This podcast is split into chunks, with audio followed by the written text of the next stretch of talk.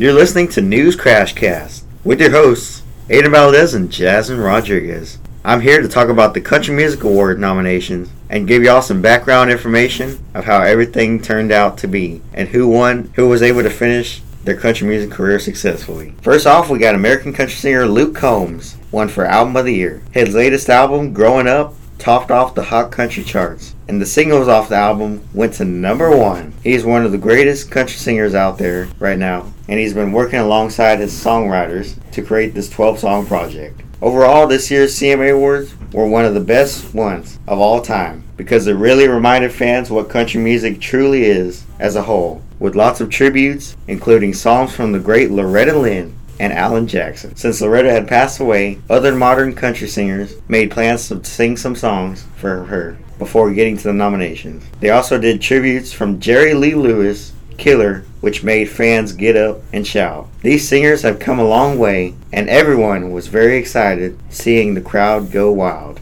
October 21st, 2022, Taylor Swift released Midnights, her 10th studio album. Her last released albums were in 2020, Folklore and Evermore, so it's been some time since she released an album. Many Swifties were excited, including me, about this album dropping in October. I think fans were unsure about what genre she would do for her 10th album, especially since during the time between 2021 and Midnights, she was actually re recording some of her older albums. I will say one thing about Taylor is she takes back what is hers. Due to the incident with Republic Records, Taylor decided to re record her older albums and make them her version. The two albums she has re recorded as of right now are Fearless and Red. Those are known as Taylor's version. In the future, we're expecting all of her older albums to be released hopefully as Taylor's version. I will be patiently waiting for Reputation Taylor's version. Now onto my view of Midnights. I'm more of a person who likes pop music, so I was happy to see Pop Taylor come back. The 13 tracks each have their own taste, but combined well together in an album. I would describe the album refreshing but high quality in a way. Listening to the album for the first time, I felt calm, but I feel refreshed.